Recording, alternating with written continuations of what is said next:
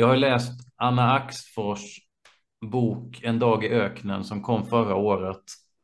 Jag har gjort tre delar av en recension på min YouTube-kanal också.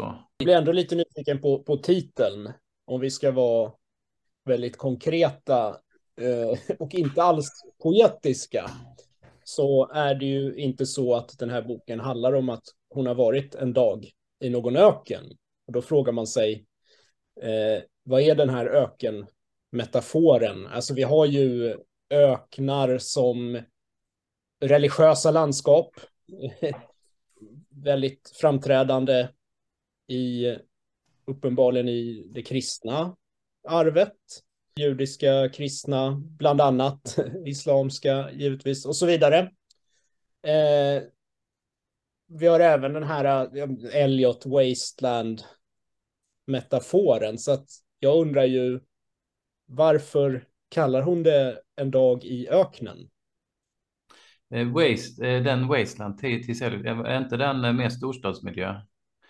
Fast, eh... Ja, jag menar att du har eh, metaforen, alltså att öknen och ödelandet, ja. de här, eh, även i eh, tysk filosofi används ökenmetaforen en, en hel del. För att eh, tala om nihilism till exempel. Så att jag undrar ju, vad menar hon med öknen här? Ja, jag har också funderat på det. Jag hittade inte, jag hittade inget tydligt svar i själva boken. Eh, mm. Men jag har nog tänkt som du, att eh, mm.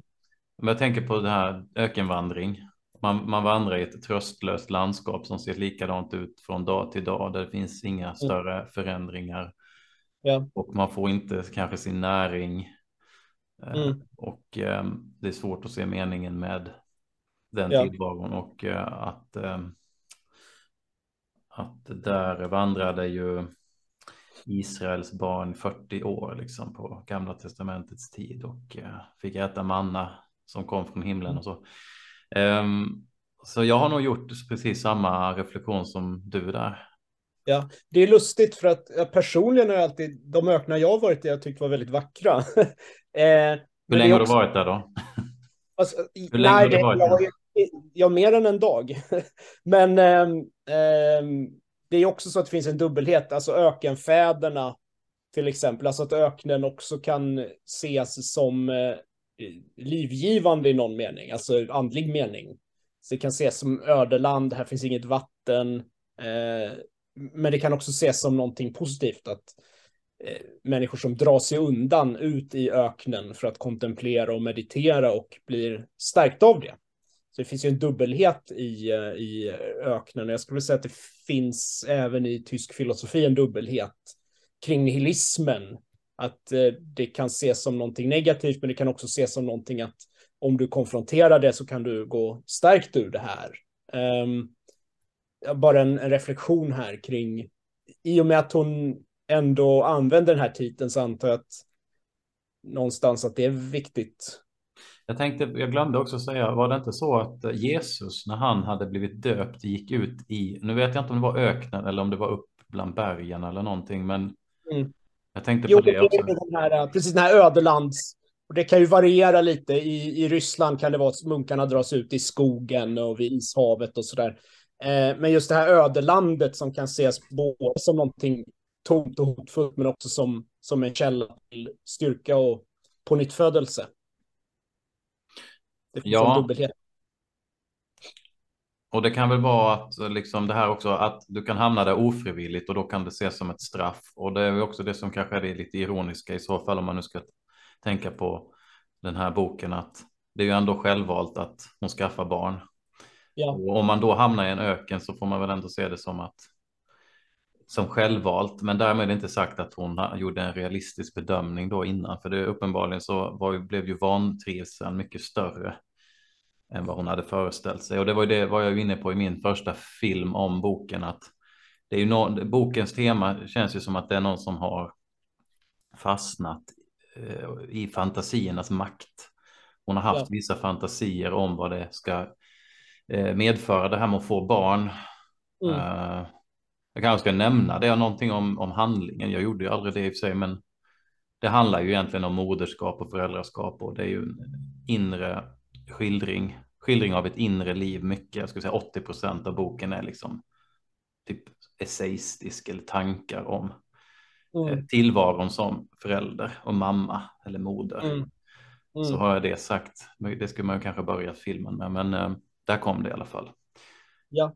Och bara för det tappade jag bort vad vi pratade om. Jo, jo men jag, alltså, den här dubbelheten, för jag tänker det du eh, säger om eh, intellektuellt arbete, alltså att jag, eh, att det finns en dubbelhet i att få barn, det finns en dubbelhet i att, som du också varit inne på när du har recenserat den här, att det, det kan ju ses också som någonting positivt på flera olika sätt. Du säger att man kanske får mer realistisk syn på världen, tror jag. Att du sa någonting sånt. Eh, och jag tänker att eh, vi kan se det i termer, ett sätt att se det i termer av att det kan vara en möjlighet att släppa vissa kortsiktiga begär och eh, öppna upp sig för mer långsiktig lycka kan man tänka sig till exempel. Alltså att du kan tvingas bli mer långsiktig, tvingas ta ansvar, tvingas växa upp, kanske tvingas eh, släppa visst överdrivet jag-fokus.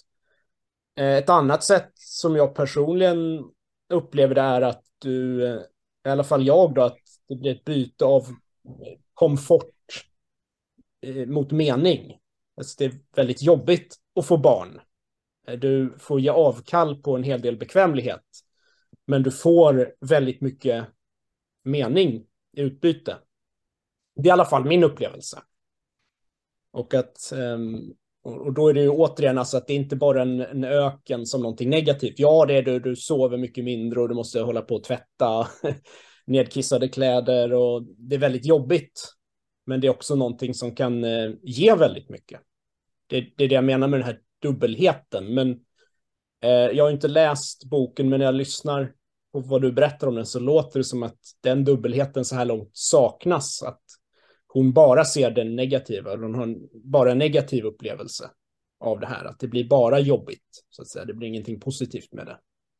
Nej, det är mitt intryck också ja. av, av uh, jag som har läst boken, att i stort sett ja. ingenting blev mm. bra. Mm. När hon skaffade barn. Mm. Eller fick barn. Ja. Och det är ju mig personligen en väldigt främmande upplevelse. Alltså det är ingenting jag har varit med om. Men eh, det måste ju vara oerhört jobbigt om det är så. Ja, och sen skildrar hon ju inte heller att hon är i någon slags miserabel relation heller. Mm. Det är ingen ekonomisk nöd heller. Mm. Uh, så fokuset hamnar ju ganska mycket på att barnet i hennes värld liksom gör ett intrång eh, mm. på något vis och förstör ambitionerna att bli konstnär eller en intellektuell kreativ eh, person. Mm. Eh. Alltså barn gör ju intrång i hans värld. Så, så, så är det ju. Mm. Men i bästa fall så får du också någonting ur det här. Mm. Um, alltså kärlek och som jag säger mening. Eh, de kan vara väldigt roliga, väldigt charmiga. Och jag tänker också att det kan, finnas mycket tankeföda i det och det kan finnas, ehm, om vi är inne på intellektuellt, alltså eh, jag, jag, jag, upplever att, att ha barn besvarar i alla fall för mig väldigt mycket frågan om livets mening, för det blir väldigt påtagligt. Alltså det är inte, man, det är inte så mycket att grubbla över. Utan eh, nej, livets mening just nu är att byta blöjor eller fixa mat så att säga. Alltså det, det ropar väldigt tydligt på en. Det, det är inte så mycket att grubbla över liksom. Man, man, det, man har väldigt tydliga ramar och uppgifter som signalerar väldigt, väldigt starkt. Eh, men jag antar att det bygger på att du känner en stark anknytning och eh, kärlek. Men vad tror du att det är? För det, det är många eh, det är ju många intellektuella konstnärer och så vidare som har sabbat sin familj mer eller mindre medvetet. Det är många som tycker att det går inte att förena ett liv som konstnär eller intellektuell med barn och jag kan ju nämna till exempel Simone de Beauvoir, Beauvoir var väl en sån eh, vill jag minnas. Jag vet inte var jag läste det någonstans. Eh, om det var hos Anna Axfors, men eh, kan ha varit någon annanstans. Sen har jag någonstans i bakhuvudet att Lena Andersson, den svenska författaren och kolumnisten, har nämnt någonstans att just att barn, hon valde bort barn för det passade inte med hennes, den livsstil hon ville ha. Och då antar jag att det var livsstilen som intellektuell. Hon hade ju, hon hade ju andra ambitioner tidigt i livet att bli någon form av idrottare, professionell idrottare. Men jag antar att hon menar eh, att det är den intellektuella, eh, det intellektuella livet som barn Eh, liksom stör då. Och Anna Axfors, hon sällar sig ju i denna eh, traditionen. Men det finns ju väldigt många andra som, som inte har den bilden också. Anna Axfors nämner någon, jag tror det är Kerstin Thorvall hon nämner i den här romanen. Eh, och det finns ju finns ju många som har barn också förstås som, som är konstnärer. Eller inte bara har barn, för det, det är klart att många har barn. Jag, jag nämnde Ingmar Bergman till exempel. Vi pratade i telefon igår, då sa jag att Ingmar Bergman var ju en som sabbade, eller snarare han kallar ju sig familjelat. Han har inte beflitat sig med sina familjer eller sina barn eller vad det var han sa. Um, konsten har hamnat före då. Och vad är det liksom som det kanske är lite annorlunda förstås för vissa typer av konstnärer, de som måste resa. Är du liksom musiker och, och ska uppträda på olika scener i världen, um, då kanske det är en annan sak. Men även där kan man ju tänka på exempel. Jag, nu när jag pratar kommer jag att tänka på ett av mina gamla favoritband, Dream Theater. Det, var, det är ju liksom, de har ju, de har ju familjer vad jag förstår och um, det har varit jobbigt liksom för dem att turnera och så, men de har ändå intakta familjer vad jag förstår. Så att det här är ju. Det är inte så att det är någonting som är hundraprocentigt eller att det blir så för alla. Nej, nej, alltså dels tänker jag, jag tror Lars Gustafsson eh, inne i någon passage i en roman som heter Sorgmusik för frimurare. Bara i förbifarten så eh, är han inne på det här. Hur kommer det sig, alltså varifrån kommer den här eh, idén om poeten och konstnären som det här självupptagna svinet som om vi Eh, inte Anna Axfors här, men, men jag tänker som du var inne på, Ingmar Bergman eller något sånt. Alltså den här, eh, liksom, han, han, han frågar sig det då, eller, eller en karaktär i romanen, liksom, vad, vad beror det här på? Att vi har fått den här kulturella bilden av att det här hänger ihop, att är du konstnär så då ska du också vara väldigt självisk och, och sådär. Eh, jag vet inte, för att, för att det är ju ändå, vi pratar ju om två olika saker här tycker jag. Det ena är ju människor som väljer bort barn och det, vi, vi var ju inne nyss på ökenfäderna. Jag menar, det är ju en, en gammal tradition att du är religiös och sökare och så väljer du bort barn för att fokusera på det. Kan nämna hela munk, munkväsendet. Ja, ja, ja. Ja, ja, bland annat olika typer av, eh, eh, precis, det, det, kan det ju vara. Eh, det är en annan sak den här då, om vi säger Ingmar Bergman-modellen, när du, du, väljer inte bort barn, du bara struntar i dem. Och det är ju, det tycker jag man får verkligen skilja mellan, för att, att aktivt välja bort barn är ju ändå, ja då har du gjort ett val och det, det är väl rimligt. Du förstör inte för någon annan. Men, men om du skaffar barn och sen inte tar ansvar för dem, då, då har du ju betett dig illa. så att säga. Men undrar om det är någon som, okej okay, Ingmar Bergman var kanske en egen uh, kategori, men jag, jag, kan inte påstå att till exempel i den här romanen då Anna Axfors skildrar sin huvudperson mm. eller alter, alter ego eller vad det nu ska kallas, hur vi nu ska se på det här. Men jag, jag, jag ser inte att hon uh, påstår att hon struntar i sitt barn. Däremot så, så är det ju någonting med barnet som kommer in och förstör och det verkar ju också leda till att eller det kanske inte det, det kan inte jag säga att det leder till en skilsmässa, för det skildras inte särskilt tydligt, men det verkar ju vara så att det sker en skilsmässa och eh, barnet har eh, ställt till med rätt mycket liksom i hennes föreställningsvärld eh, på vägen. Ja, precis. Hon verkar ju vara en annan variant utifrån vad du säger, att det här är snarare att hon blir överraskad av, alltså att hon hade en fantasibild av hur det skulle vara. Och så visar det sig att det var på något helt annat sätt. Hon blev mm. överrumplad av verkligheten. Så det var inte så att hon aktivt valde bort barn. Det var inte så att hon skaffade barn, men struntade i det och sen upprepade det mönstret, utan snarare att hon blev överrumplad av, av någonting som hon trodde skulle vara på ett helt annat sätt. Hon skaffar också ett andra barn faktiskt i boken och, och det skildras. Alltså det, skil, det är en sån här sak som, som jag tror kommer stöta bort rätt många. Hon skildrar i stort sett att hon hon har ett tomrum inom sig och typ hon längtar efter sperma. Typ. Och då får hon det. Och så blir hon gravid. Alltså det är liksom. Det är liksom så skildringen är ungefär.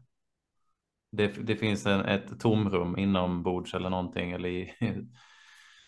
um, det var ja, någonting sånt. Mm. Och så blir hon gravid igen.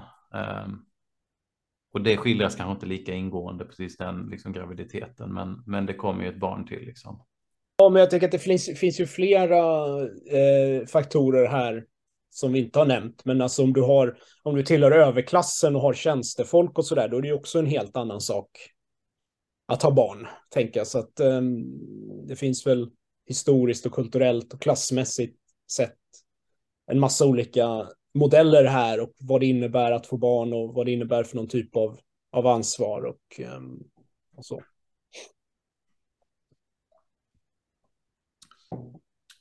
Men vad tänker du? Du nämnde för mig någon gång det här med hur du själv följde en del så här reality mm. shower och så här och, och när jag berättade om den här boken för dig på telefon så tyckte du liksom ditt intryck var att du blev lite förvånad att den här personen kallade sig typ att den höll på med intellektuellt arbete eller ja, du får väl själv utveckla vad du om du vill säga. Nej, det var det du tog upp influencers. Eh, men eh, jag tror att vad vi kom in på var väl alltså reality eh, såpor och sådana tv-program, tv-serier, alltså att de byggde i någon form av moderna gladiatorspel där det inte handlar om eh, särskilt mycket om fysiskt våld, utan snarare någon typ av psykiskt våld och lidande. Att tittarna liksom njuter av spektaklet. Att se människor eh, göra dumma saker, göra bort sig, må väldigt dåligt. Ofta mår de ju väldigt dåligt psykiskt, så att det är någon typ av moderna gladiatorspel då, där eh, vi tycker det är väldigt barbariskt som det var i gamla Rom. Hur kunde man göra så? Eh, och sen kan man säga att en skillnad givetvis är att i reality så är det ändå det är frivilligt. Till exempel, det är inte så att folk kastas in på en arena mot sin vilja. Och så. Eh, men ändå att det finns någonting väldigt märkligt över den genren. Och sen tog ju du upp att i, i finkulturen så finns det också den här idén om att du konkurrerar på ett fält genom att vara självutlämnande. Och att där finns ju en stor likhet då mellan reality-tv och i det här fallet finkulturell poesi, att det är samma mekanism, fast det ena ses som eh, finkulturellt och det andra ses som väldigt låg kultur, men att det ändå finns den här mekanismen i självutlämnandet och, och skammen och att på något sätt det blir någon typ av underhållning i att ta del av att andra människor mår dåligt och kanske gör dåliga val eller, eller misstag och så. Det, och sen, det är ju lite paradoxalt.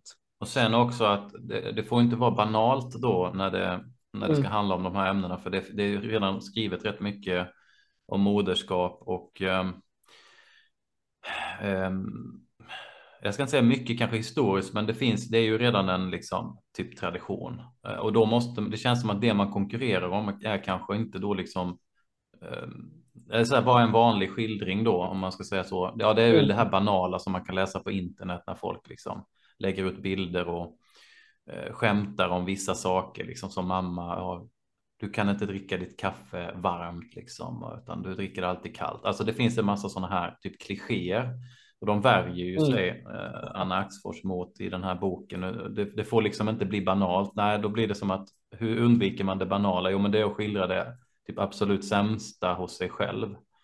Och det är ju det som mm. den här boken gör då. Det är ju oerhört låga, mm. eh, mm. många gånger oerhört låga drivkrafter som skildras och, och, känslor gentemot barnet. Och sen samtidigt så tror jag inte alltid att det hon skildrar är, det kanske inte är unikt egentligen.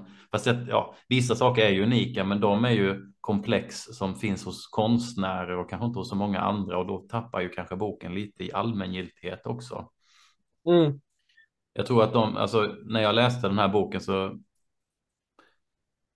jag, jag, läste, jag berättade om en scen för min fru och liksom hon blev typ upprörd på mig. Varför läser du sån skit? Liksom. Mm. Och jag skulle nog säga att min fru är ganska vanlig. Hon är inte Anna Axfors typen liksom. Mm. Uh, och jag tror att det är lite då det här är liksom. Det är liksom svårt att vara allmängiltig här på det här området. Um, och um,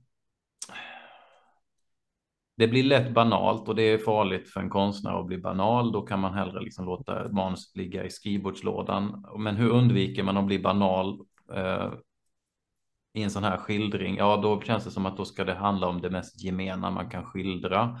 Då stöter man mm. ifrån sig rätt många. Det, det kanske mm. är okej, okay, för man kan mm. inte sikta på att liksom bli läst av alla som är mammor. Jag vet inte.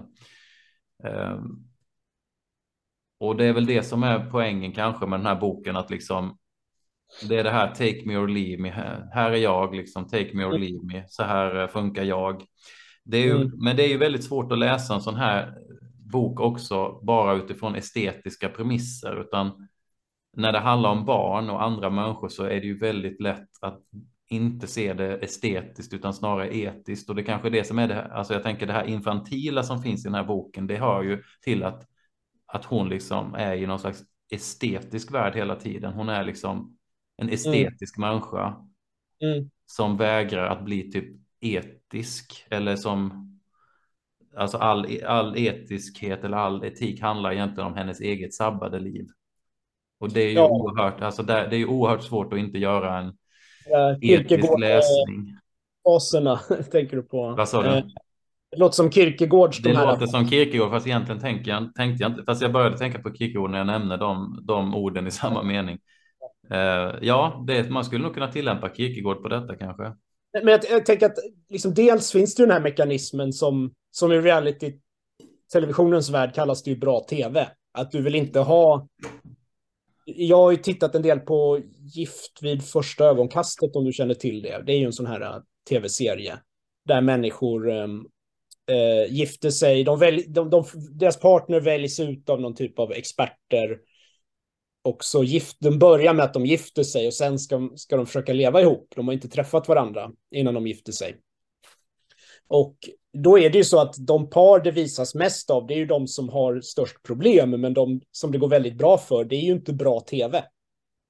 Och det är samma mekanism du är inne på, att, att skriva en en bok om moderskap där ja, nej, men det, allting går bra och jag tycker om mina barn och det är så mysigt. Det kan ju då ses som ointressant och kanske banalt.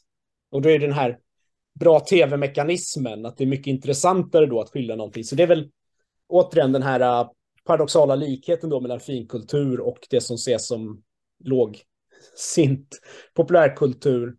Um, men sen, sen är det väl också så att det här med barn, det är väl fortfarande tabubelagt då att inte älska sitt barn det är väl någonting som eh, det finns en stor skam kring. Alltså att i vårt samhälle vi tycker att vi har brutit mot en massa tabun och normer, men här finns ju en stark norm fortfarande. Och, det finns eh, jättemånga, jättemånga normer knutna till barn och hon skildrar det också. Hon är ju med i oerhört många sådana här Facebookgrupper och sånt och, mm. och där är det ju liksom kan det bli lynchstämning kring minsta lilla grej. Liksom alla ska vara perfekta föräldrar och ja. jag är ju liksom jag har är inte med i några sådana mm. sådana grupper, men däremot har jag ju själv jobbat inom socialtjänstens del mm. som handlar om barn och unga och så där. Och mm. jag mm.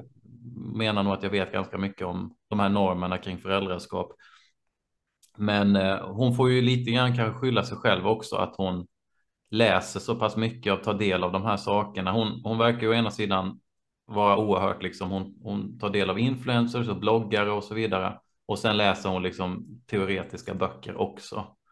Mm. Um, men du sa någonting när vi pratade i telefon som jag tänkte på angående det här. Um, alltså du, du, du tyckte det var lite uppseendeväckande att hon följde de här influenserna och, och så vidare. Uh, kommer ihåg För mig är det ju det, men jag är ju, det är väldigt, väldigt långt från min verklighet. Jag har aldrig, jag har inte sociala media. så att jag har ju inte, om vi säger så, ens Facebook. Så att säga. Och jag har aldrig sett en influencer, så att säga, annat än kanske på tv då, så att säga. Men, men det är extremt främmande för mig att, och jag tänker just det här att vilja vara intellektuell och tycker det är väldigt viktigt. Och eh, nej, det var det här du sa att hon trodde på influencers, eller hon, men karaktären i boken då. Och det låter ju för mig väldigt främmande, att, att du skulle tro på, av det jag har sett via andra, av Instagram och influencers och så vidare, så framstår det ju som att alla vuxna människor förstår att det här är en sorts absurda fasader. Så det bara låter, för mig låter det väldigt främmande att en vuxen människa skulle tro på det här. Och få tro att livet är på det sättet. Det är väl det som, som förvånar mig. Um, man då skulle bli förvånad över att det inte är så som det målas upp. Det, det, det låter ju väldigt märkligt för mig då. Um, det var väl det jag reagerade på. För det är väl, det är väl på tal om klyschor, det är väl en klyscha att, eh, att det målas upp glamorösa fasader på nätet av influencers och så vidare. Det, det är väl i sig en klyscha. Jo, och så vill man kanske ge uppror mot det då, liksom skildra så där är det inte. Um, och genom att skildra liksom hur meningslöst uh, hemmets sysslor är. Och, Men här finns återigen, med, alltså barn är ju fortfarande heliga och um, eller mer idag än, än de har varit tidigare, definitivt. Och pedofili är väl den det allra starkaste så att säga, bilden av ondska i vårt samhälle. Det är någonting som alla är överens om. Mm. Um, um, jag tänker på, så att säga, det är någonting som förenar hela det politiska fältet. Att liksom, för vissa är, är rasism och nazism väldigt stigmatiserat och för andra är det kanske någonting annat. Men det här med pedofili, det är liksom generellt stigmatiserat. Eh, och att bara, alltså så att, att, att liksom gå in på det här att ja, jag älskar inte mitt barn, inte pedofili, men det du närmar dig en tabubelagd domän och då blir det väl den här gamla motsättningen mellan ja, jag ska, jag ska vara konstnär och jag ska vara svära trohet mot sanningen, inte mot konventioner eller normer eller moral heller, utan jag ska minsann skildra som det är. Och det är väl en, en tradition som har eh, en viss historia som hon då låter som skriver in sig i att nu ska jag minsann visa hur, hur usel jag är och eh, hur, hur falskt det här är. Och jag, jag ska liksom inte ta några hänsyn till andra eller mig själv. Alltså det är väl en, en sån här eh, modern konstnärs konstnärstradition. Sen är väl skillnaden här att för det mesta har kanske sånt här varit just tabubelagt och det har varit något man inte pratar om men att i dagens offentlighet så är det snarare liksom att allt det goda det är liksom banalt. Det blir liksom det banala mm. är dagens eller kulturlivets tabu. Så då blir det liksom mm. så här att då, då vänder man på upp och ner på de här normerna och då blir det liksom att den potentiellt fi, finare litteraturen den ska ju då vara eh, skildra mm. Um, det, det där är väl en, en, en sån här äh, gammal, um, man brukar väl säga om Miltons Paradise Lost att, att det är Satan som är den intressanta karaktären, så att säga. Alltså det här, det är väl också lite av en klyscha, men att det är väldigt svårt att skildra goda karaktärer på ett intressant sätt. Och det är väldigt svårt att skildra lyckan på ett intressant sätt. Det, det är mycket intressantare att, att skildra onda eller ambivalenta karaktärer och att skildra misär, så att säga.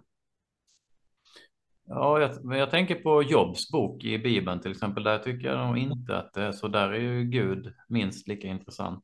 Ja, ja, nej, nej, jag bara menar att det är ju en... Nej, jag vet, jag förstår vad du menar. Jag bara satt och tänkte på ett undantag. Mm. Ibland mm. tänker jag, när någon mm. hävdar något så tänker jag ibland finns det några undantag från den regeln. För jag mm. kan väl hålla med om att eh, i litteratur generellt är det väl mer intressant med komplexa, kanske onda karaktärer än genuint god. Ja, det finns väl också något allmänmänskligt i det att vi tvingas reflektera över någonting eh, när det går fel så att säga. Men sen kan jag inte...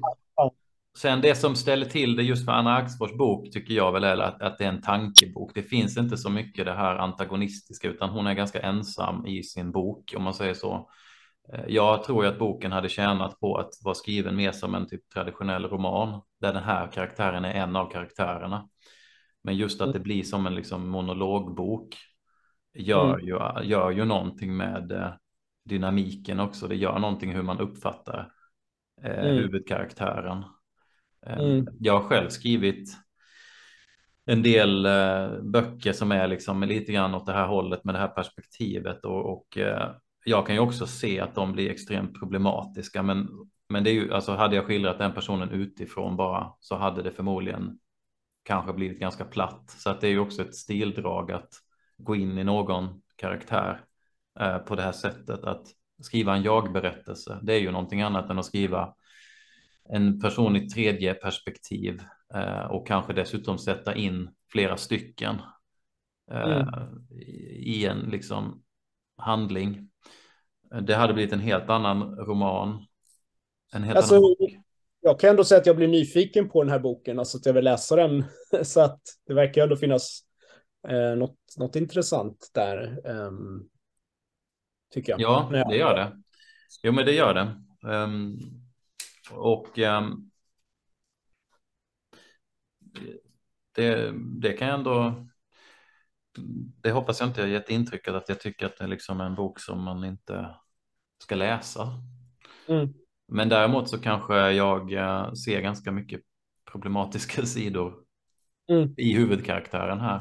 Eh, mm. Kanske framförallt på ett etiskt plan då, liksom. att den inte lyckas höja sig från det estetiska.